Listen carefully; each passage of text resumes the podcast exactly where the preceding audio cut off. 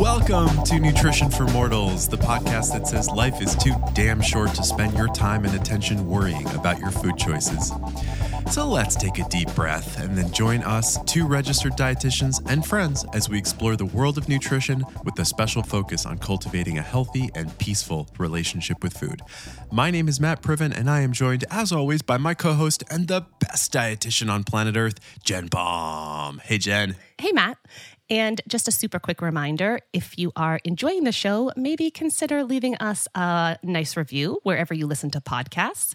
And we also love getting show ideas. And you can email show ideas to nutritionformortals at gmail.com because we love hearing from you all. Also, uh, up front, I'm getting over a cold, so thank you for tolerating my gravelly voice. I feel like I could be the bass singer in the Pentatonix currently. Maybe we should stop the podcast and you should go reach out to them.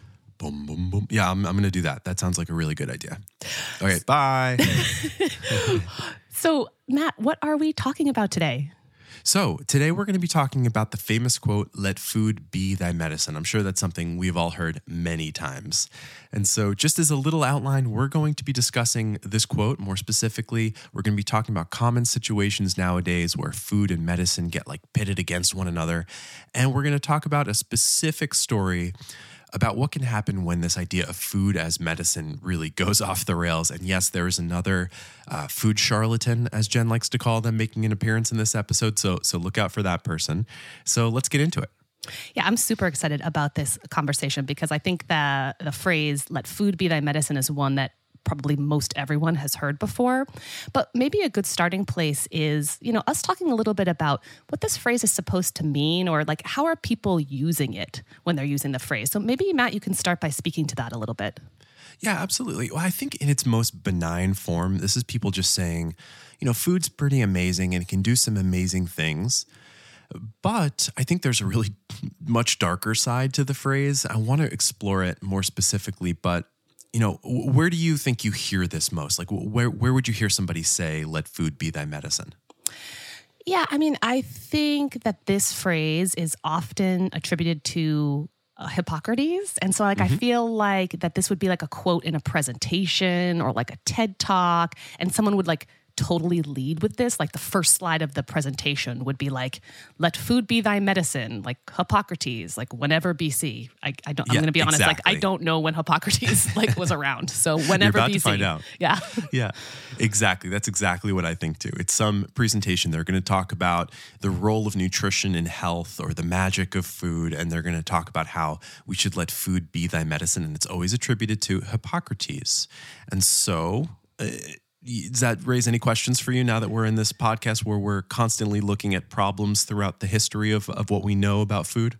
Well, I mean, I think the first question that comes to mind, because honestly, I don't know the answer to this, is like, I'm actually curious to know if Hippocrates actually said this phrase. Like, I remember taking a philosophy course yeah. when I was younger, so I remember Hippocrates, but like, I guess I'm curious to know, like, did this guy really say this? Yeah, no, that is the right question to ask. All right, you ready for the answer? I am. No, he totally did not say this.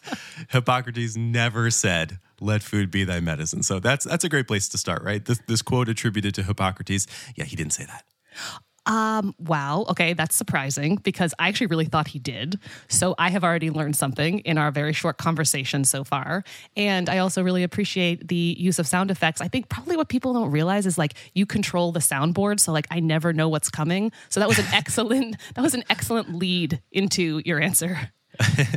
so I'm going to send you a quote I want you to read, actually. This is from a 2013 paper in the Journal of the European Society for Clinical Nutrition by the author Diana Cardenas. So she did an exhaustive look into the Hippocratic corpus, which is all of the, the medical works and texts attributed to Hippocrates, written by other people, but based on, on his teachings.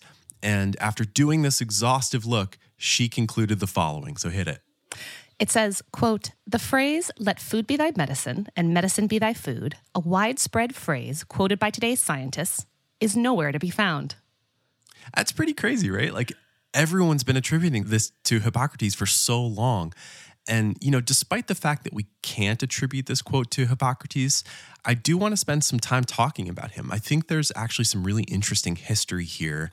And eventually, I want to wrap this episode up with the discussion of whether Hippocrates would have even agreed with the idea that we should, you know, quote unquote, let food be our medicine. So, if you will join me, let's go back to the time of Hippocrates and try to think as he would have at the time. So, to answer your question, he lived between 460 BC and 370 BC, born on a Greek island of Kos, and the number one song on the Billboard. when Hippocrates was a young man in the year 440 BC, when a little something like this.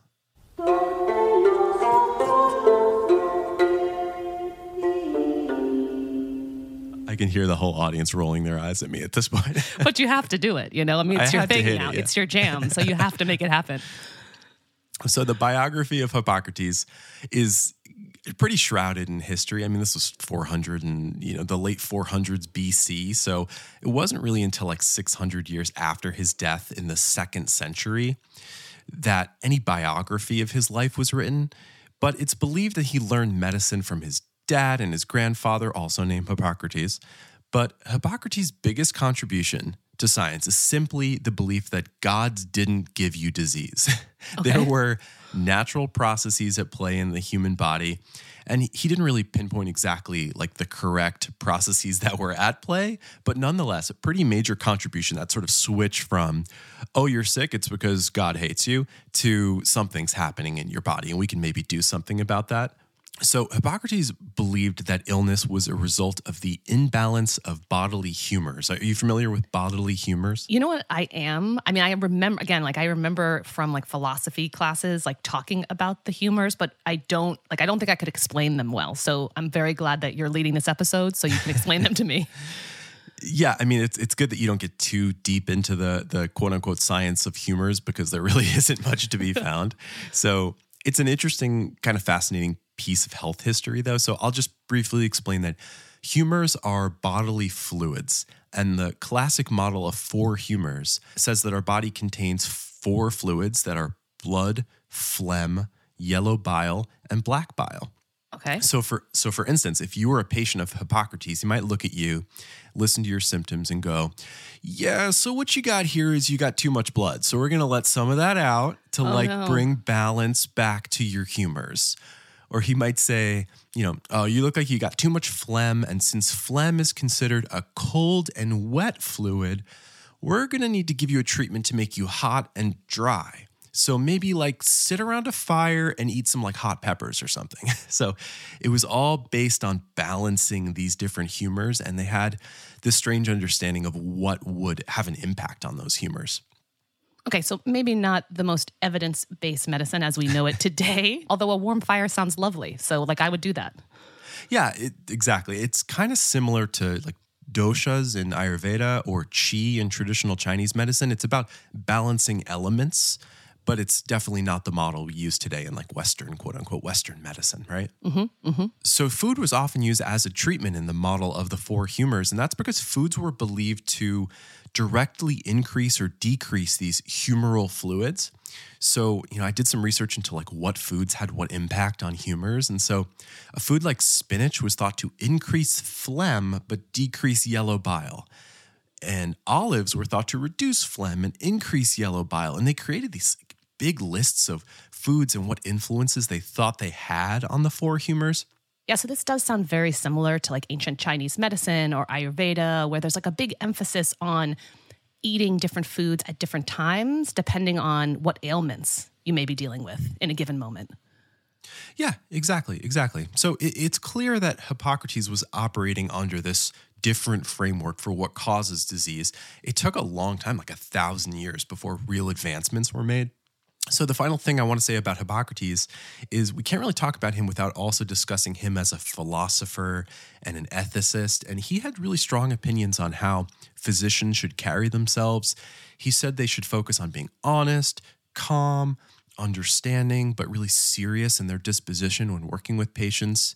he cared a lot about formalizing techniques for medical and surgical procedures. And many people, probably what most people know about him is, you know, his name is in the Hippocratic Oath. And it's an oath of ethics taken by physicians, asking them to swear to uphold the principles of confidentiality, but also, you know, this idea of non maleficence or first do no harm, which I'm sure everyone is familiar with. So let's park Hippocrates here for a while. So stay here, Hippocrates. I want to come back to him at the end and try to answer that question.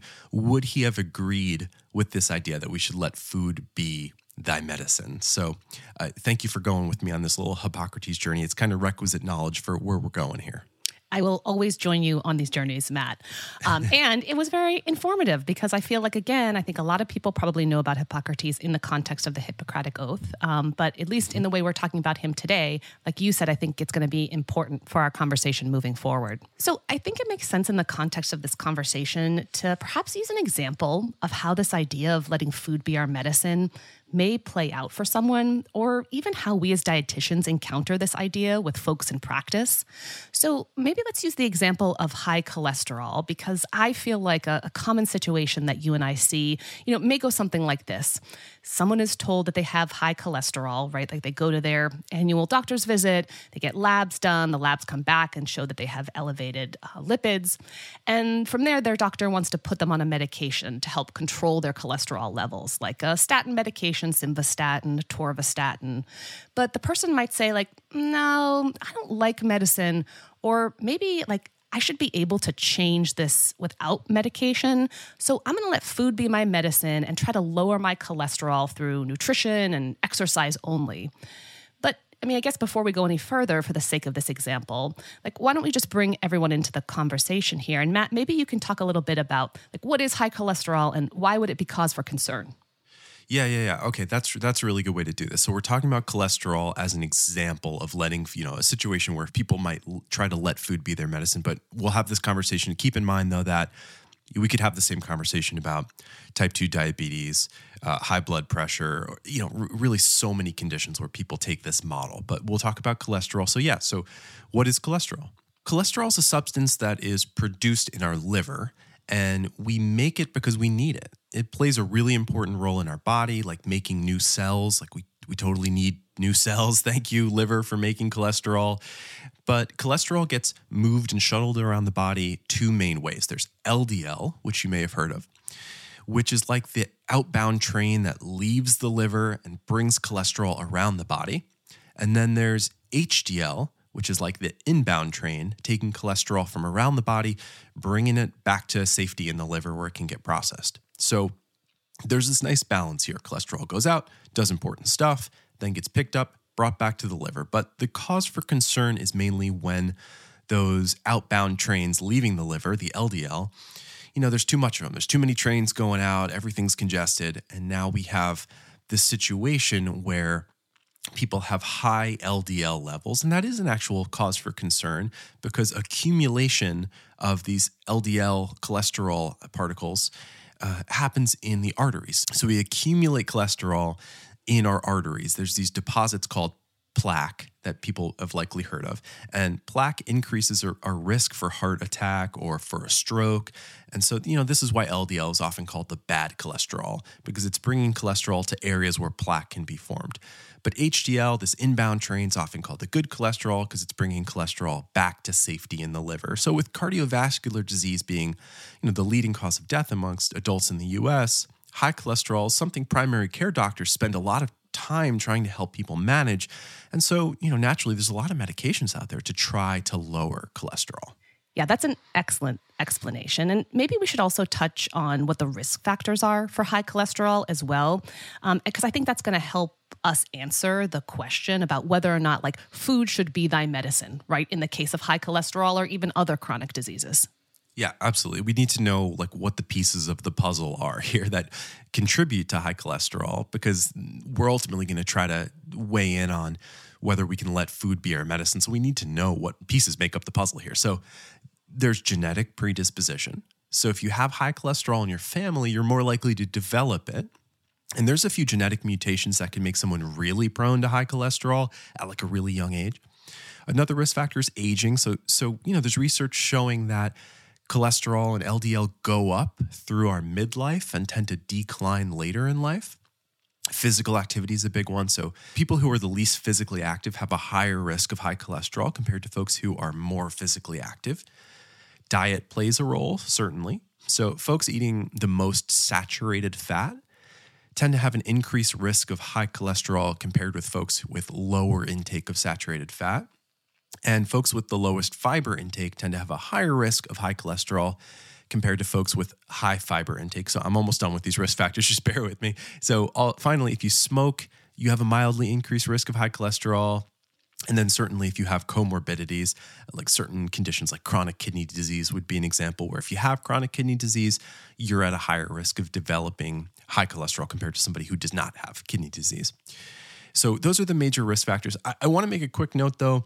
A commonly cited risk factor you'll see on just about any website you would look this up on is body weight. So, there's a lot of studies that note that higher body weight is a risk factor for high cholesterol. So, I'm not going to comment on this in full at the moment, but it's not on my list of risk factors. So I'll just say this. Here's our position statement. Here at Nutrition for Mortals, we don't acknowledge overweight, quote unquote, obesity as diseases. We believe that the stigma and discrimination experienced by folks in larger bodies has been real and has been traumatic and has contributed to many health conditions. Also, the scientific literature has this real fat bias problem, and it's apparently wearing blinders when it comes to the potential harms of the quote unquote solutions for a higher body weight, like restrictive weight loss efforts. So let's just put a pin in that topic for now. I know listeners have shared with us that they're interested in hearing more about this topic specifically. So we hear you. We'll talk about it more in future episodes. But, you know, I, I talked about those risk factors for high cholesterol. And so things like, genetic predisposition, aging, physical activity, you know, what you eat, whether you smoke, you know, those are those are the real things that that most people should be thinking about. If I controlled the soundboard, I would be playing applause to that nutrition for mortals position statement. You want me to just hit a random sound effect then? Yeah, could you? Yeah, sure. okay, it was a little anticlimactic, but we'll move yeah. on. Okay, okay, so we've learned what cholesterol is. We have learned like what the potential problems with high cholesterol are, and you know, of course, we just went through like the risk factors. So, okay, in the case of high cholesterol, should food be our only medicine?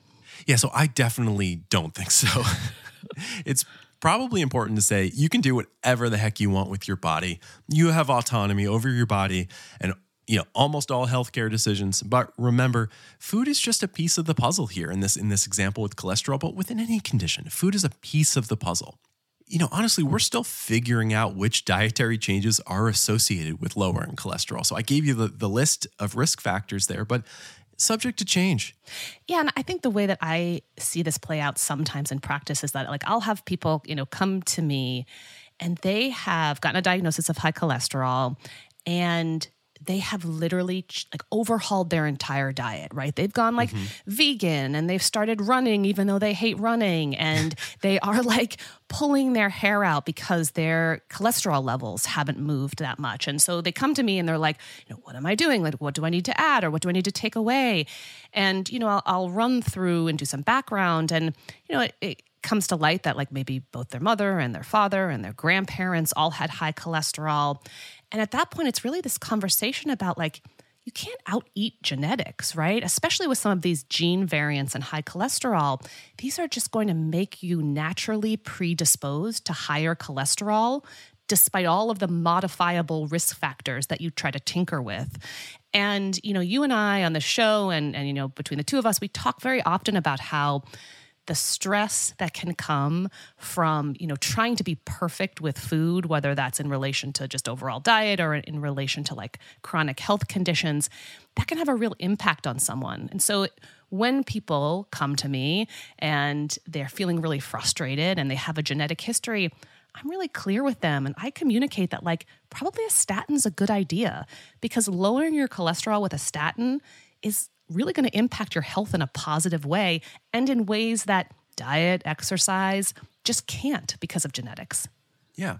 And especially in this example, it's like your doctor's recommending the medication because they're worried you're going to have a heart attack at some point. So, like, it, it's helpful to have the benefit of both food and medicine. I think where it becomes problematic is when people let the pendulum kind of swing in one direction and get stuck at the at the extremes, where it's like, oh well, I'm doing medicine, so I don't have to think about what I'm eating, or I'm thinking about what I'm eating, so I don't need to do medicine, right? Yeah, and I mean, it's also like I understand being suspicious of big pharma. No one loves big pharma. Like, no one's like, I love big pharma. They're the best ever. Th- those guys so care about us. But, you know, so, and, and I also like acknowledge that there's certain minorities that have real reason to be suspicious of medication yep. and suspicious of healthcare. And, uh, you know, I think that's very, very valid.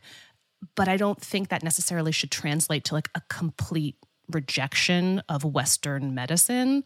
I actually think that lots of Western medications are awesome, and I'm so glad we have them, right? Like medications for depression and anxiety and mental health and chemotherapy for treating cancer. Like these are all things like I'm so glad that we have these tools. Yeah, sometimes medicine is awesome. It saves lives. Like you said, it helps with so many diseases and ailments and prevents like catastrophic health outcomes. And one great example is if you're having surgery, anesthesia literally turns off your consciousness so you don't have to hang around for the show. I mean, it offers us so much. For sure. So, but what about like situations where someone like really rejects the conventional healthcare system and modern medicine and like goes all in on this idea of like food is the only medicine? H- how does that play out?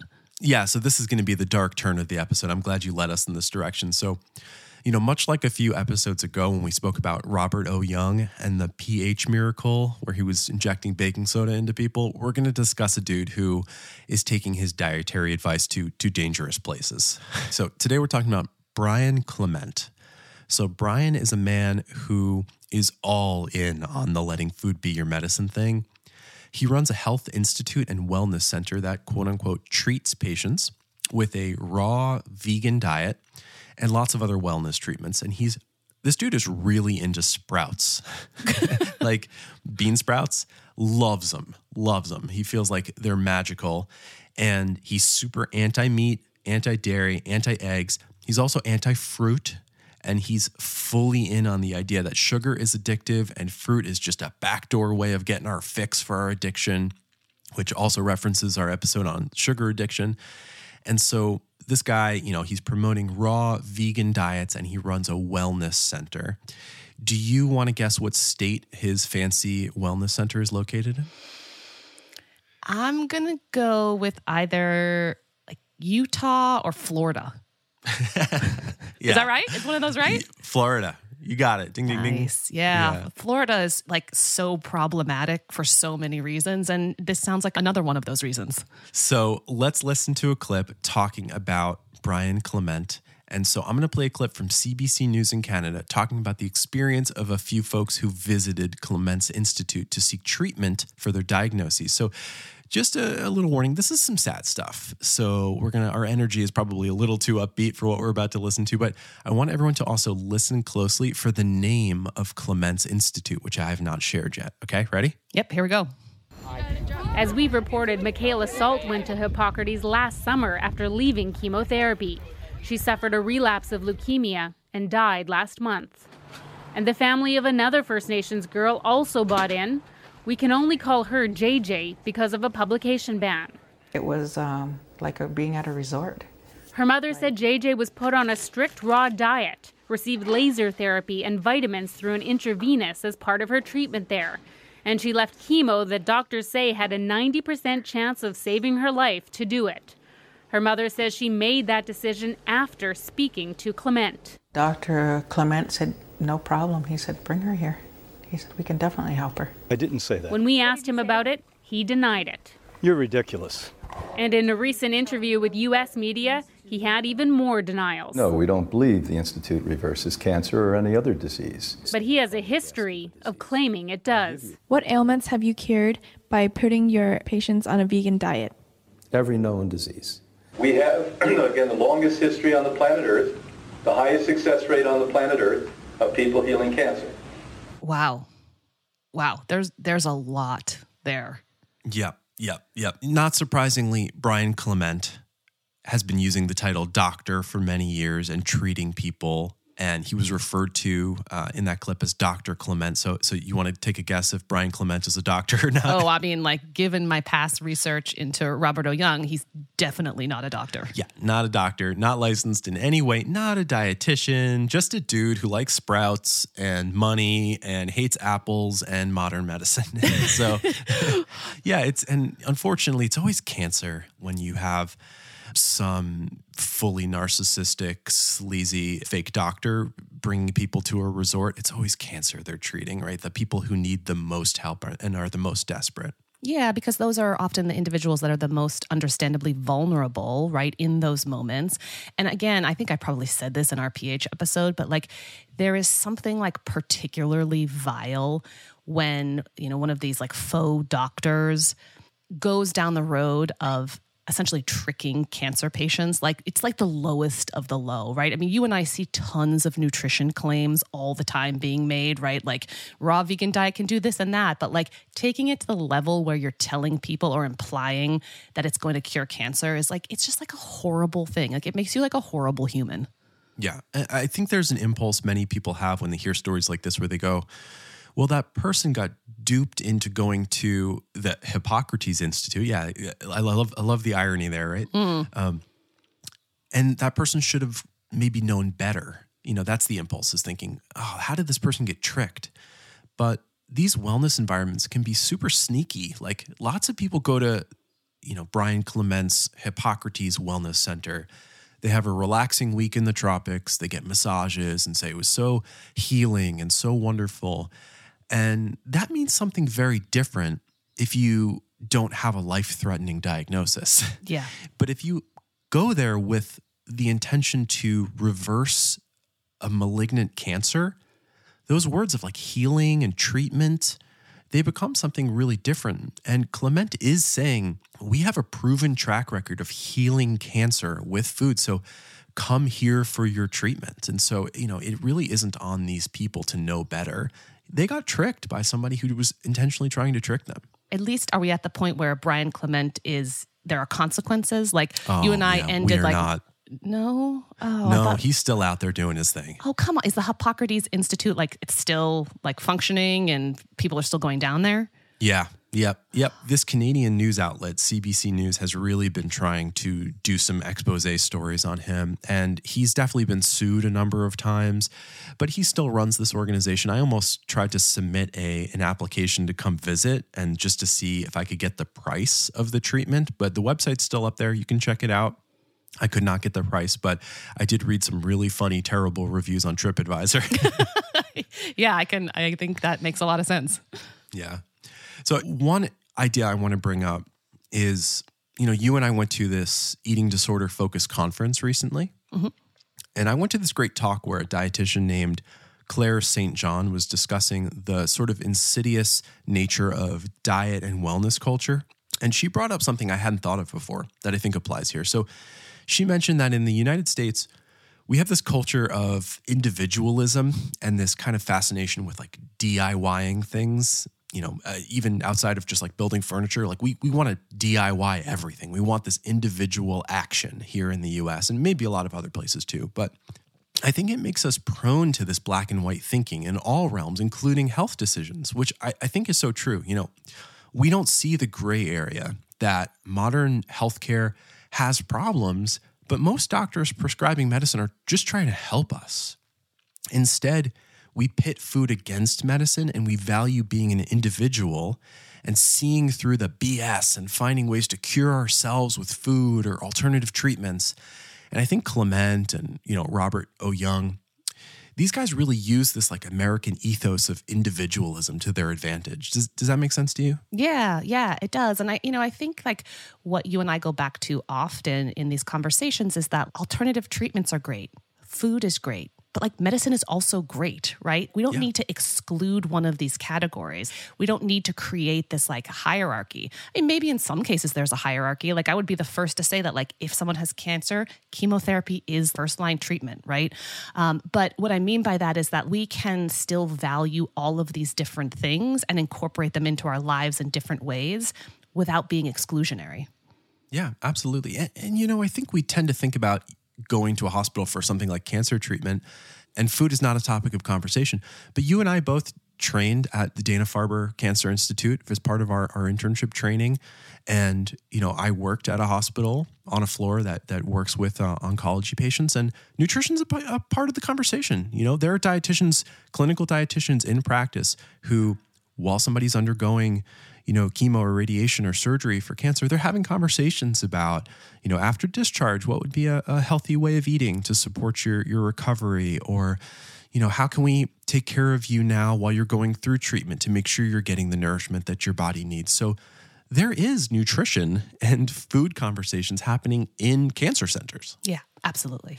So, you know, why don't we maybe bring this episode home by coming back to where we all started with Hippocrates, the, the guy who didn't actually say, let food be thy medicine, um, yep. but is still going to get the credit forever and all of time. So, what do you think if, you know, if Hippocrates stepped out of um, like a like a time machine now, maybe like Bill and Ted style telephone booth, do yep. you think he would agree with the sentiment?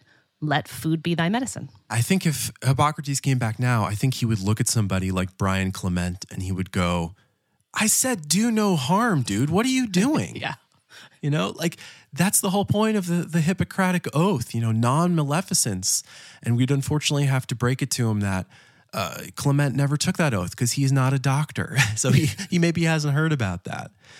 You know, I think the context for medicine when Hippocrates was practicing was very different. And we'd have to teach him that, you know, medicine isn't just like cream with leaves ground into it. We're doing like advanced stuff now when somebody has a health condition.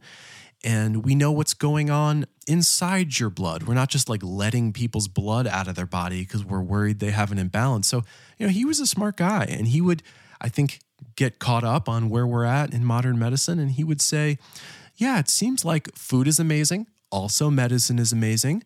And if we're going to do no harm, then we need to find a good balance between the two.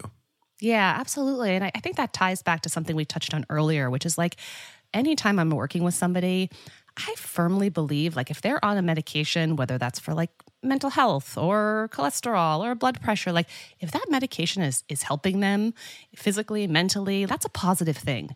And nothing in me wants to try to like somehow convince them that that's a bad thing because I just yeah. don't believe it. I just think that medications can be super helpful and I'm very glad we don't live in like the dark ages anymore when there's like no modern medicine. Seriously, I have a cold currently. I'm going to go take some Dayquil. You know, like I, I, we all rely on medicine. Let's just be grateful. Thank you, medicine, for what you what you give to us. I feel like all our episodes are ending with with gratitude uh, reflections, which I'm very okay with. Well, and I'm I'm going to end it with like a new quote, which is just you know like food is food, medicine is medicine. Mic drop. End of can episode. You add a, can you add a thy or a, a hence in there or something? Food is thy food. Medicine is thy medicine thy mic drop. All right, I will see thy in the next one. see you, Matt. Bye.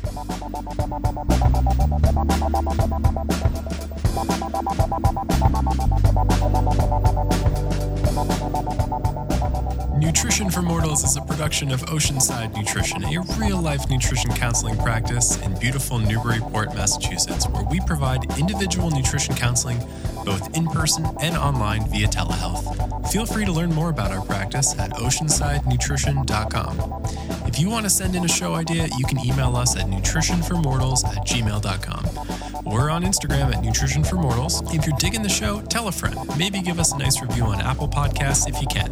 Thanks for listening. We'll see you next time.